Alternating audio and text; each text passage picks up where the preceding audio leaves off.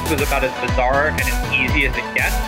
So the number for me was a number that would allow me to never have to work. I feel like we got top, top, top. I went from a sale of, you know, $500,000 to in debt. $192 million. This is Built to Sell Radio with your host, John Warrillow. Hey guys, this is John Warrillow. This episode of Built to Sell Radio is brought to you by the Value Builder Score. If you haven't got your score yet, I'd encourage you to take 13 minutes and complete the questionnaire you'll find at valuebuilder.com. It'll give you your score on the eight key drivers of company value. You're going to learn some different things about what drives the value of your business. You'll be able to see how you performed on these eight unique factors. Go to valuebuilder.com. So, when's the right time to sell your business? man, if you had a crystal ball, wouldn't that be great? You could figure out the perfect moment to sell. Of course, none of us have a crystal ball, which begs the question so, how do you determine when the right time to sell is? You know, I think one of the ways to look at this is to say, when you get an offer to buy your business, that not only pays full price for your business what it's worth today, but also pays some value in the future. Basically, pays for what your business will be worth if you hit your targets in the future that's a really good time to sell. And that's exactly the situation David Will found himself in. Dave's the founder of a company called Peach New Media. He called himself the Chief Peach uh, and went on to build a, a really successful learning management software company. And he sold it in 2015 because he received an offer from a private equity group that not only paid fair price for what his business was worth today, but also paid some future value. And Dave looked at his business like an investor would look at a stock and said, Man, I'm not only getting paid for the value I've already created, but also some future value. And for him, that was the right time to sell. So you'll hear how Dave sort of rationalized his decision to sell. Uh, you'll hear about what other acquirers look for when they go to make an acquisition in a company. Um, you'll hear how to listen and think about your business as an investor would. You'll hear about what Dave calls cup holder ideas and how they impact the value of your business. Here's Chief Peach David Will.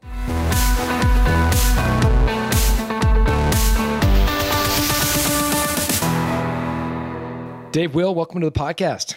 Hey, John, thanks for having me. This is awesome. So tell me about this company, Peach New Media. What did you guys do? Yeah, so uh, Peach New Media was a software and services company, the emphasis being on the software. It was a learning management system, and our focus was on the association space. So, in a nutshell, we hosted and distributed educational content for associations. How did you get into that? so, I. Um, uh, back in 2000, here's here's a little bit of a story for you. So I started my career um, you know, I went to college and then I, I, I, left college, worked for a few years at, for a company called Nielsen um, in the consumer goods industry. I, um, uh, I, I, worked for the obligatory three years before I get my MBA, got my MBA, got out, got into, a, at the time, one of the big five. Uh, it was Price Waterhouse did, did some consulting and systems integration, doing Siebel and SAP stuff. So I was doing the corporate path and I was doing everything I thought made sense to i don't even know really what i was trying to do. I was just trying to get the job and do the right thing.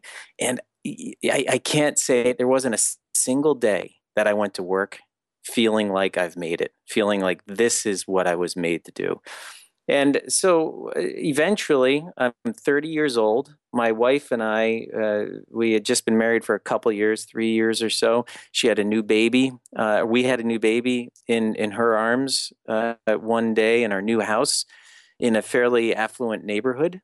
And I'm at work. I get pulled into the HR office at 10 a.m. and uh, and I got laid off. So I called her. I walked down to the pier in Boston where uh, I took the ferry home back to to our house on the South Shore, and uh, I remember calling my wife at 10:30 in the morning to let her know I was coming home, and I just broke down into tears. John, it was uh, um, it was somewhat unexpected as well. But the minute I heard her voice, and I knew I could probably hear the the the murmurs of of our baby Zach, who's now 16. I could I think I could hear the murmurs of of his voice in her arms and it hit me like a ton of bricks at that moment that I uh, I had this immense responsibility on my shoulders. And so uh, I, I, got home, and uh, uh, the, the story continues on from there. It actually uh, ends. The day ends with with me slicing my finger with a weed whacker and making a trip to the hospital. So that was a hell of a day right there. But I'll tell you what what happened from there was um, uh, I subsequently was offered another job, very similar job, and it was a point where I had to have a heart to heart with Nicole and myself, for that matter, to say, what am I doing? What, what do I really want to do? And how do I get there? And it, it was at that moment that that she encouraged me to turn the job down. Shortly after that, a buddy of mine came to me with a suggestion that we start selling. I laughed because it's just so ridiculous. He said, uh, "So, hey, dude, listen, I'd." I've got this deal with a web conferencing company. I think I can get us some web conferencing. We could sell that to some tired old executives, and they don't know how to do this. This is back in 2000. They don't know how to do all this WebEx stuff. We could we could teach them how to do web conferencing and make a few bucks. I thought I'm in. So that that was right there was the beginning of what ultimately became the software company. I was reselling web conferencing, and for a long time, this guy kept his job. Um, he was awesome to work with, a great partner. I ended up buying him out two or three years into it when our business was, you know, a couple hundred thousand dollars in revenue. I ended up buying him out for seventeen thousand dollars and a laptop. You know, and and but ultimately it was the point where I said, you know what, either I'm all in or I'm out, and I wanted him to be the same way. So that was the origin of what became Peach New Media. It was simply uh, buying and reselling web conferencing. And I remember one more comment. I remember I didn't know this at the time, but I was told much later, after the business was showing some signs of success, that my father and my brother were talking about what the hell is Dave doing? What's he doing with himself? He, this is not going to, he can't make anything out of selling web conferencing. What the hell is he going to do with this? And so, needless to say, it, it, it turned out okay. well, where did it go from web conferencing and, and where did it end up, end up when you when you eventually sold the business? What were you in the business by the time you were selling? Well, yeah. Let, let, let me start at the end, um, and then I'll work back to to meet up with how we got from web conferencing here. But we ended up uh, selling the business. Um, I say we. I ended up selling the business. At this point, um, I'd gone through uh, another partner. Again, bought that partner out a few years later. I ended up selling the business. So it was in 2015 that I sold the business to a private equity firm, AKKR, um, who uh, uh, is a phenomenal firm. They are they are the epitome of private equity in the way that they do business. It's it was a real honor to work with them in the way that they stuck to their word. They were incredibly smart people. I mean, it was actually quite intimidating working with with these guys that that crunch the numbers and work the hours that they work to make sure they're making the right decision. Anyway, needless to say, sold the business um, for a, a, very healthy multiple of of um, of what it was worth, and um, and I ended up working for the acquire the acquiring company for about nine months before going off my own. We can get back to that if you want, but the gap in between there uh, essentially is taking this service oriented business where there's no value because we didn't uh, all we had were clients. We didn't even own software. We owned nothing. And it was essentially uh, uh me and uh, depending on what period of time you're looking at a few employees. Well, what happened is we started to do some work with organizations like uh, consumer goods companies, including Walmart. And th- this was a really cool um, piece of business that worked for us. Walmart actually never paid us a dime, but Walmart helped us construct what became our learning management system. So Walmart has about 50,000 suppliers that they sell. Uh, of whom's product they sell in their store. So 50,000 suppliers are using Walmart's software. And 50,000 suppliers don't know how to use it very well. So 50,000 suppliers are looking for ways to learn how to use Walmart's system called Retail Link. So what we did is we created a Retail Link user group online. And this essentially was a place where Retail Link users or these 50,000 suppliers could come access content for a fee. And that fee went directly to us. So that was the very first piece of business that we built around our own infrastructure. And from there, instead of creating these one-off sites, we discovered the association world, which is a very similar member-based kind of model. And we we built a learning management system that we could basically flip on overnight and uh, create all of these learning portals, this learning management system for our clients. So if I run an association and I've got content that I want my members to know about, mm-hmm. um, or or that you want to sell them because it's a revenue stream. Yep. Got it. Then I might hire your company to build it out for me and then offer it either paid or unpaid to my members. Kind of. The, the, the you would take care of creating the content yourself. You know, and oftentimes the content's just video recordings from an in-person seminar, or maybe it's uh, something that you want to get a little fancier with it. But no, we didn't build the content. The content, it's up to you as the association to build the content. You've got the experts, you've got the resources to build the content. What we're going to do, what our system is going to do, is host it and distribute it. We were the middleman. We were the man between your content and your consumer, your member. So all our system did was host it, sell it, distribute it, keep track of of who watched what, did, did the quizzing, did the certif- certificates, did the uh, uh, all of the transactional stuff between you, the association, and your members. Got it. And what made you want to sell this business? What was the trigger that that got you thinking maybe I want to sell? They called me. They being the yeah, private equity company. KKR called. It's I really had no intent on selling it so soon. As an executive team, I had a, a five person executive team. At this point, we're 40 employees, and we um, uh, we the, the five of us sat down in one of these quarterly uh, executive retreats that we'd go on, which was just one of the best parts of the job, I thought. These retreats where we'd go find a cabin somewhere, um, and we'd get creative. We'd, we'd start to think about how the heck can we make this business better than it was yesterday? And we do this on a quarterly basis. Um, and in one of these meetings, we said, uh, what do we want the business to look like in three years from now? And it was kind of an arbitrary number, three years. And we said, okay, in three years, it's it's it's a it, it, you know what's funny? It, it, makes me think of of something I heard somewhere where somebody said you can overestimate what you do in a week, and underestimate what you can do in two years.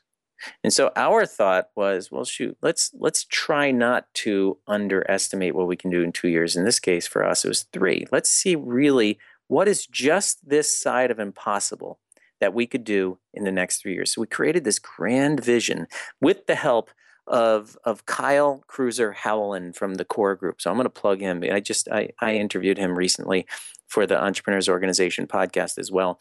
But uh, Cruiser helped us through a Prometheus process. That's what's called the Prometheus process to create this fantastic vision of the future. And so it's this vision of the future that we were heading towards and and in the future said either we're going to be so healthy people are going to be scooping us up or we're going to be so healthy we don't want to be scooped up which so my goal was not to sell the business. My goal was to create a business that was incredibly valuable both from a revenue perspective a growth perspective and a profitability perspective. So people interested in the prometheus process can obviously log into the eo podcast to get more on that. Just give us maybe 30 seconds on what the prometheus process is. Yeah it's it's a visioning process, strategic planning process. And yes, entrepreneurs, organization, virtual learning. That's the name of the podcast. There's a podcast in there with a gentleman named Cruiser, Kyle Cruiser Howland. What a uh, handle, by the way! Isn't that cool? Oh, yeah, yeah. He, he's he's a um, he's a Marine. He he flew for the Marines, and uh, guys, uh, just an ab- uh, the, the women in our office called him the Silver Fox because he's this he's this really good looking, you know, 40, 50 year old guy, and um, he's a pilot, of course, not just a pilot, but a fighter pilot. So, what could be better than that? Yeah. So, but Pr- Prometheus, in a nutshell, is a um, strategic planning program. It's it's not unlike uh, Verne Harnish's Rockefeller Habits or um, or or uh, Jim Collins, BHAG, and kind of what are we going to do? Exactly. What are we going to own? Got it. Okay. Yeah, yeah, and and so it's a way of of creating a picture in the future, and then fig- breaking it down almost to a daily uh, task level. So it's a way of taking a big picture and breaking it down so you know exactly how you're going to get there. So you go through this process and you commit to building this company so that it's so attractive you're going to get inbound. Like how how long after that day in the woods with your executive team did you actually get approached by AKKR? It's funny. It really was in the woods. It was in the mountains of North Georgia that we um that we I think that we began that process. By the way, it was about six month process going through and creating this vision, getting it refined, and bringing it to the company. But we had a very very transparent management style. I mean, uh, we were working very, very closely with our 40 some odd employees throughout and definitely towards the implementation phase of this, of this Prometheus process. Um, eh, eh, to be honest, I don't remember the exact dates. I think we're about a year into our three year plan when we got the phone call and it was about a year and a half in when we when we sold. Did the five people on your executive team have equity in the business, or did they have some sort of financial incentive to to consummate a deal with AKKR? Um, two of them. Uh, uh, it's yes. There for each of them had some incentive. Um, to be honest, I, I, don't think it was the financial incentive that motivated them. I think everybody in my company was confident that either with or without Peach, they were going to find success and happiness. I think for a company like ours, especially we're so transparent, especially for the executive team, where uh, there was so much ownership and um, passion for the business, which is was part of the the leadership style is I, I, did not run this like a dictator. I mean, the the people on my executive team, in fact, I, I would argue the people all the way through the company were uh, are still to this day, but were certainly under the Peach umbrella, um, incredibly dedicated to the culture and to the vision of the company.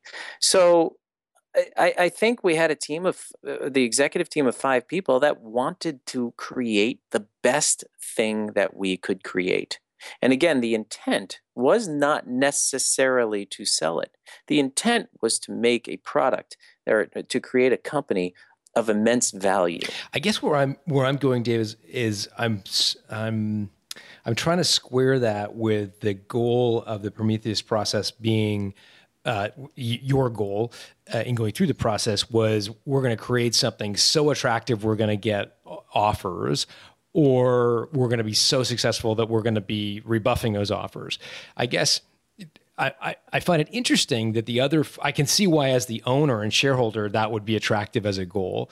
Mm-hmm. What I'm uh, what I'm trying to get a handle on is is why that was motivating or how that was motivating to the other executives at the table. Well, what? they they have a choice, and, in fact, we all do. We all have a choice of whether we want to stay where we are and continue doing what we're doing, or do we want to grow and evolve? And in a company that size, 40 people big is not a big company. In a company of that size, there's really only one direction to go, and you can't stay stagnant. And so their goal is to grow. They wanted to grow and expand and become the better people become better at their jobs and create a better company. Now, what does that lead to? Well, for for all of them on the executive team leads to some financial reward. Uh, not life changing financial reward, I think, for any of them, but some nice financial reward for and and, and depending on the scenario and who it was, uh, some received more than others, but. Um, uh, but but I think the reward came from knowing that they had created something of great value. Now, it, it, let's tack on to that. If they didn't do that, I don't think they would find their job stimulating or rewarding, just as I didn't, just as nobody else in the company would have. It would have been another nine to fiver where you come, you punch the card, and you leave. That's what you do when you're not building something to make it better and better and better. So, uh, the other thing I'd add to that is when you have a company that's growing, it gets to a point where it needs to grow in another shell. So think about this from a from a crustacean perspective. When you grow, actually crustaceans probably grow their own shells, so forget about that one. So you have two choices. You can grow on your own and get bigger and bigger and bigger. Usually that takes some seed money or, or some some investment, and it's a it's a riskier move for the owner. Or you can take a company, build it to a certain level, and then hand it off to an organization that's willing to take additional risk, put some money into it, and build it to be better. And that's where we were. We were at a point where the only way we were going to make it substantially better is through more investment and uh, bringing it into this bigger environment where it could do bigger and better things. This is such a key point. I want to take a minute and kind of address my listeners just kind of directly here, Dave, because this is such an incredible point. When you start off a business, you are all in as the owner with 100% risk on, right? You mm-hmm. are taking all the risk. But as your business grows and becomes more successful, many owners, like let's say you've got a business worth $10 million, $20 million, Many business owners realize they've got that much equity in in the game and mm-hmm. they become so much more conservative in their management style. They don't want to take risks because they think like my entire net worth is in this company. I don't want to risk it. And yet, and so they become the, for for people who work in these companies incredibly boring places to work because there's there's just no risk appetite from the owner. You bring in a private equity company or a strategic investor who's a billion dollar company and they look at a 10 or 20 million dollar company they think, "Well, let's let's juice this thing up. Let's take some risk. Let's grow this thing." All of a sudden the employees get rejuvenated there's more capital, there's more appetite to risk. The, the owner gets to leave having done their turn. But you know this is such a key point that people forget about entrepreneurs. We think of us as entrepreneurs as these crazy cowboy entrepreneurs that are you know always risk on. Reality is we get to a point i think every most of us get to a point where we're like hold on a second i don't want to risk the whole thing again. Yeah it's it's um I think you nailed it. It's it, it, there's three kinds of businesses, or, or I, I, often think of three. So let me break businesses into a category of three kinds of of startups. You have um, you have the moonshot startups, like the the guys that made Twitter and LinkedIn, and I mean these are crazy. Uh, and these guys had huge aspirations right from the get-go right so they they ended up walking away with 5 10 20 30% of the business if they're lucky and and uh, they're incredibly rich with these multi-billion dollar valuations. Those are that's the moonshot. Then you have on the other side of the spectrum um, a lot of accountants and and attorneys might build a firm um, that's a lifestyle business that really has no exit of substantial value but it builds great freedom into their lives great revenue it's a good income and and they have control of their lives. You have the people in the middle which is there's a lot of people in the middle like me where you may seed it so that you can retain 100% ownership. So you're putting in whatever money you can scrape up. And usually that's money right out of your refrigerator. In other words, it's food on the table that you're taking off your table. It's a vacation. It's that boat. It's the college savings that you're taking and you're putting into the business so that you can grow. And then you grow very, very slowly because that's the way it takes to grow a business that's self funded. And the more conservative, the slower you grow. Now, the risk happens when there's something happens in the market. 2008 didn't hit us very hard. It just happened we we were in a market or maybe we were growing well enough so that it didn't affect us much, but it did affect a lot of people regardless of how conservative conservative they were. Their businesses were cut in half and that's a major major hit. So yes, that had something to do with why I chose to sell when I did. I did receive a phone call. It, they weren't the only private equity firm at the time that was interested in in my company, and it, it was a very good time for lots of reasons. Number one is the, clearly the value was there. Number two, um, I could see some question marks in the future. I had to ask myself, can I build this business to be more valuable than what's on the table right now? Within a few years? And the answer was no. I I, I didn't think I was going to be able to um, to I, let me rephrase that. I didn't want to take the risk that we're referring to that would I'd need to take in order to get it to the next stage. And so this offer came in from AK. Did you look around? Did you talk to other potential acquirers? Well, there was one other firm that uh, that also had called about the same time, um, and at the time, I was actually interested in acquiring another company, and so I was reaching out to them. So there was a little bit of change discussion going on, but I, I'd never put it on the market. I never went out for bids.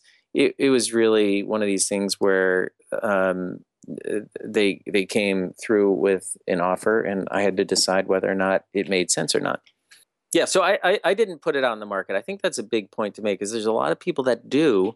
And in fact, I just talked to somebody today who had a business that he wasn't planning on selling. He was looking for investors. He just wanted a little funding, and he ended up finding, I think, about a dozen interested investors, and eight of them said, "We only want to buy the business. We, we don't want to invest in part of the business. We want the whole thing or nothing."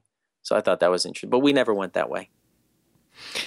In retrospect, um, I know we can't get into too much detail about the actual process itself of negotiation, but is there is there one thing that you would advise other entrepreneurs to think about um, as they approach this this their their exit? Uh, one thing from a mechanics perspective, or or one thing from a kind of a, a how to that that would be helpful for others.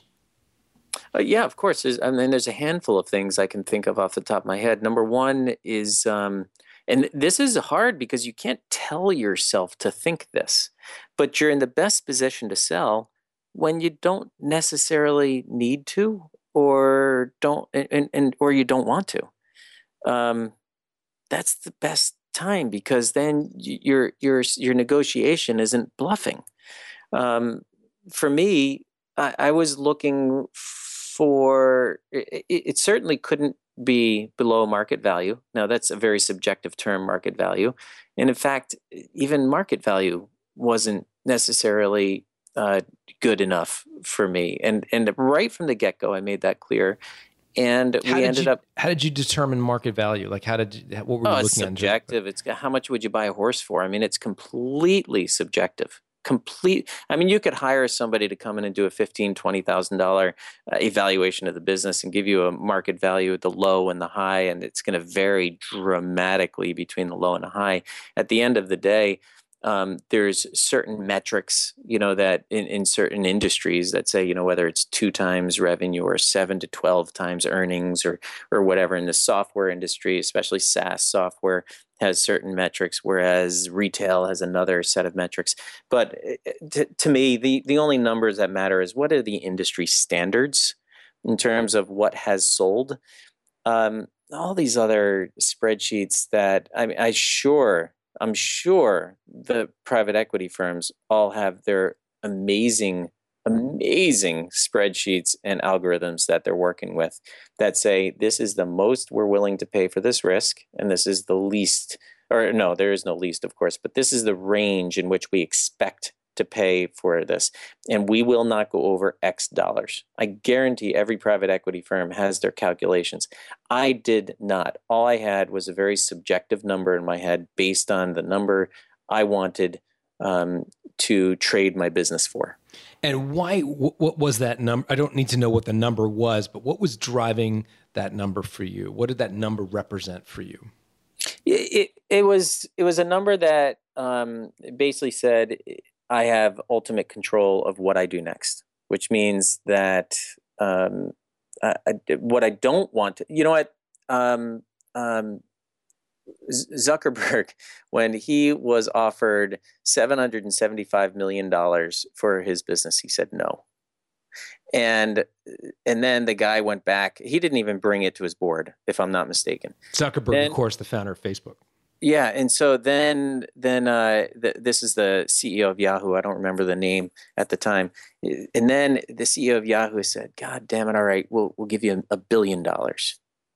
And Zuckerberg didn't want to take it, and he he went back to his board, and his board said, "Well, may, maybe we should." Um, I, have the story backwards because he the board said, you know, maybe this is something we consider. I, I, you know what I think it was actually the first offer, the 775 or 750, and the board said, you know, Zuck, maybe we should consider this. Zuck said, why? We're just going to come back and start another social media company, and I kind of like the one we have.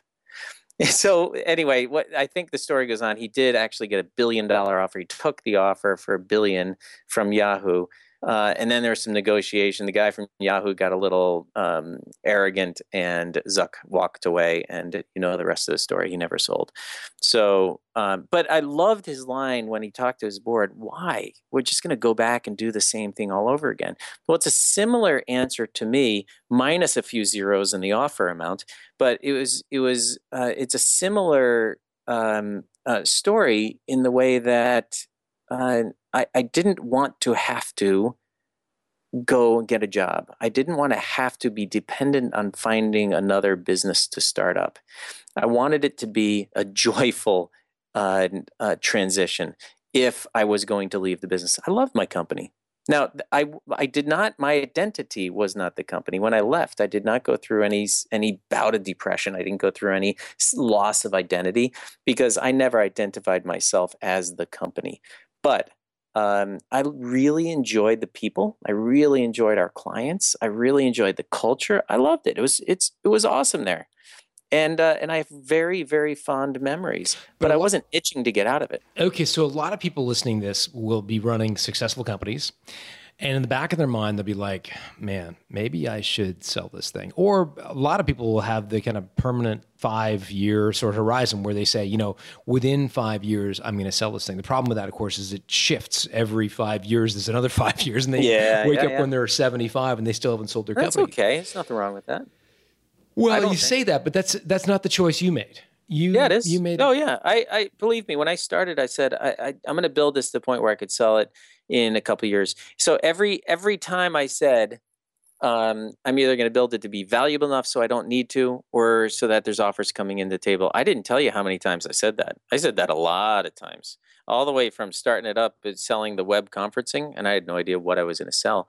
But I've been saying that for a long time. So selling the company was has, has always been um, the plum. It's always been the the the the the pot the pot of gold at the end of the rainbow. Um, I just hadn't. I, I I would I didn't think we were ready yet. That's all. It's it's. I still thought we had more to do to build it to where it had to be. So I don't think there's anything wrong with saying, yeah, I'm going to sell this in the next five years. In fact, I love it. What that tells me is people are fired up and they're they're they have ideas and they want to make their their their business better. And I think that's awesome. I guess a lot of people listen listen to that, however, and have received offers as you did, Mm-hmm. and like Zuck, dismiss them and say, "Not yet. It's it's not my time." Uh, yeah that that that's not a it's not a financial decision i mean zuckerberg's decision to not sell it for 750 million dollars it's not because it wasn't enough money No, but in your case, you did make a different decision, right? Like at some point, you said, "Yes, I will. I'll take the money." Um, damn And- yeah And so I'm I'm trying to explore again. We've got a lot of listeners who um, who probably are trying to figure out in their own mind when's the right time to sell. Mhm. Um, they may be getting offers. They may know they could sell if they wanted to, um, but they're just not sure when to pull Yeah. the trigger. I mean, th- that's a really interesting question because it's such a personal question too, right? So you you have some people. I, I have some friends I know that um, are are looking into, or, they're very close to selling a business for three four million dollars. Now, some would argue that's lifelong money. Um, others would argue it's enough to get them to another stage and to start something new. Um, you know it's really a personal question then then i have friends that have sold their business for 20 30 million dollars uh, and and that's clearly lifelong money and uh, and and and upwards. And then I, I know people that have sold businesses for a hundred million dollars and they just go back into working again. So um, oftentimes the money is not the question on the table. The question is are you tired of what you're doing and are you are you ready for another chapter in your life? Um, for me the question was uh, more of a investment question. Has my investment reached its maximum value? And the answer was yes.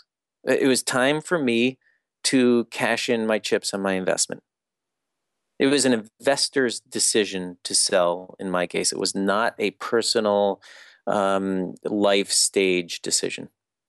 But for other people, there's stages in their life where, regardless of the investment, whether it is at the peak or not at the peak, that they might say, you know, it's time for me to sell. Or the contrary, you know, it's not time for me to sell right now, regardless of the stage of the investment. I don't know. I don't think that helped at all, but I, I I see it as one of three things happening. One is your investment's at its peak and you're doing this for the for an investment, or your investment it has lots of growth, but you're kind of tired of doing it, or it's the other side of the spectrum where where your investment has, uh, uh, like I said, already maximized its value. How did you tell Zach you were thinking of selling your company? My son, my 16 year old. Mm-hmm. Well, I've got three sons um, and my wife, and you know what? It was. I love that question. Um, I told them in a similar way as I told all my employees, um, and, that is as it happened. Uh, which I know is unusual to share this kind of information with your employees as you go, but it was a very transparent process. Which some of that I regret, and some of it I don't. But with my with my family, you know, I'd come home, we eat dinner together every night.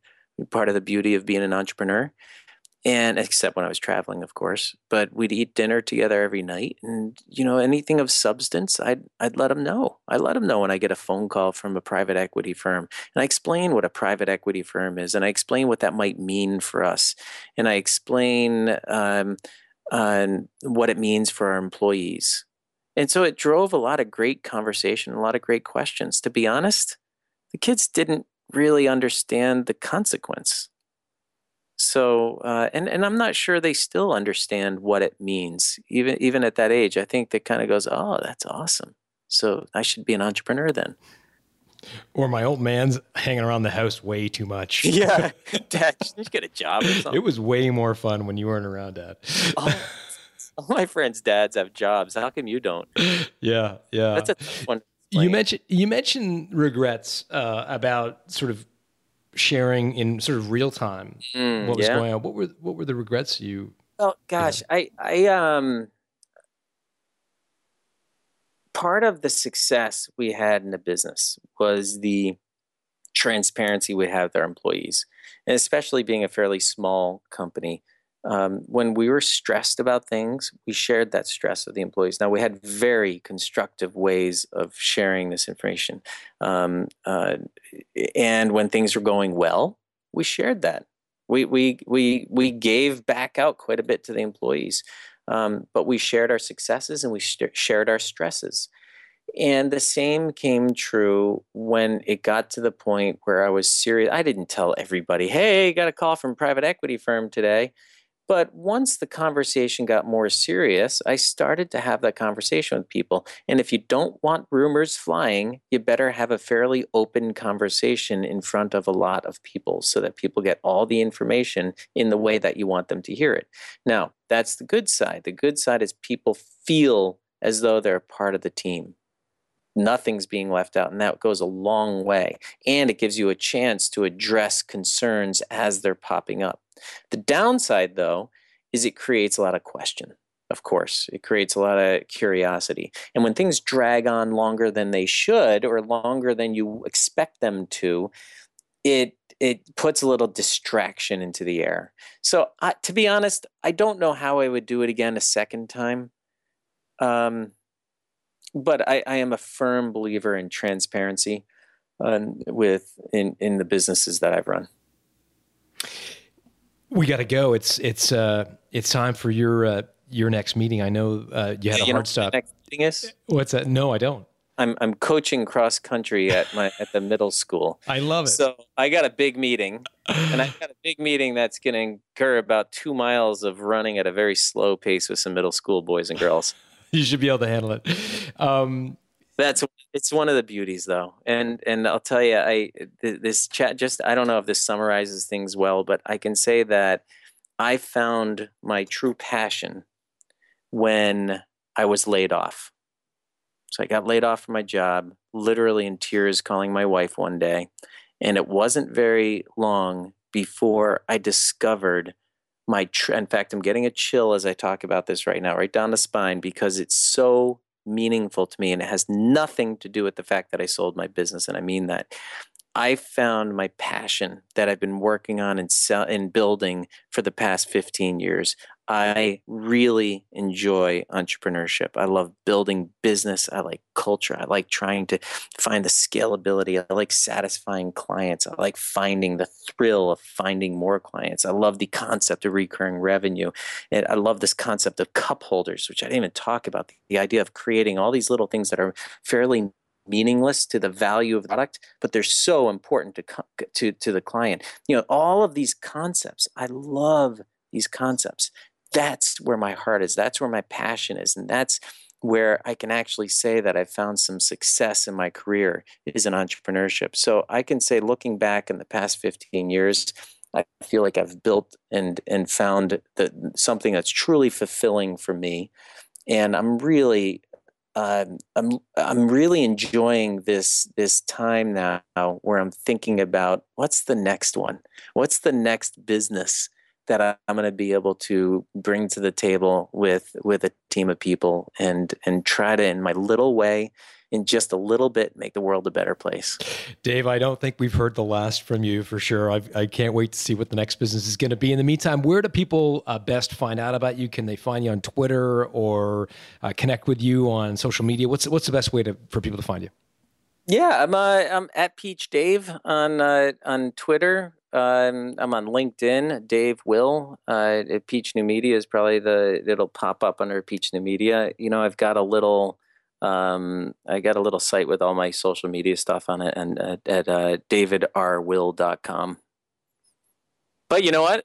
I, I'm happy to answer any questions. I'm in the process right now of of I've got a handful of ideas that I'm working on, and and I love it. It's just so much fun uh, starting a new one. It's it's it's not easy I, I forgot how hard it is to make a buck. I think I think you're going to figure it out. Dave, thanks very much for joining us. John, thank you so much.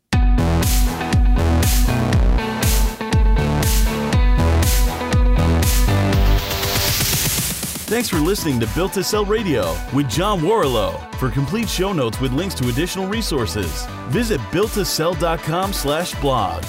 John is the founder of the Value Builder System. To find out how to improve the value of your business by 71%, visit valuebuildersystem.com. John is also the author of Built to Sell, creating a business that can thrive without you, and The Automatic Customer, creating a subscription business in any industry. Connect with John at facebook.com slash built to sell or on Twitter at John Warrillow, W A R R I L L O W.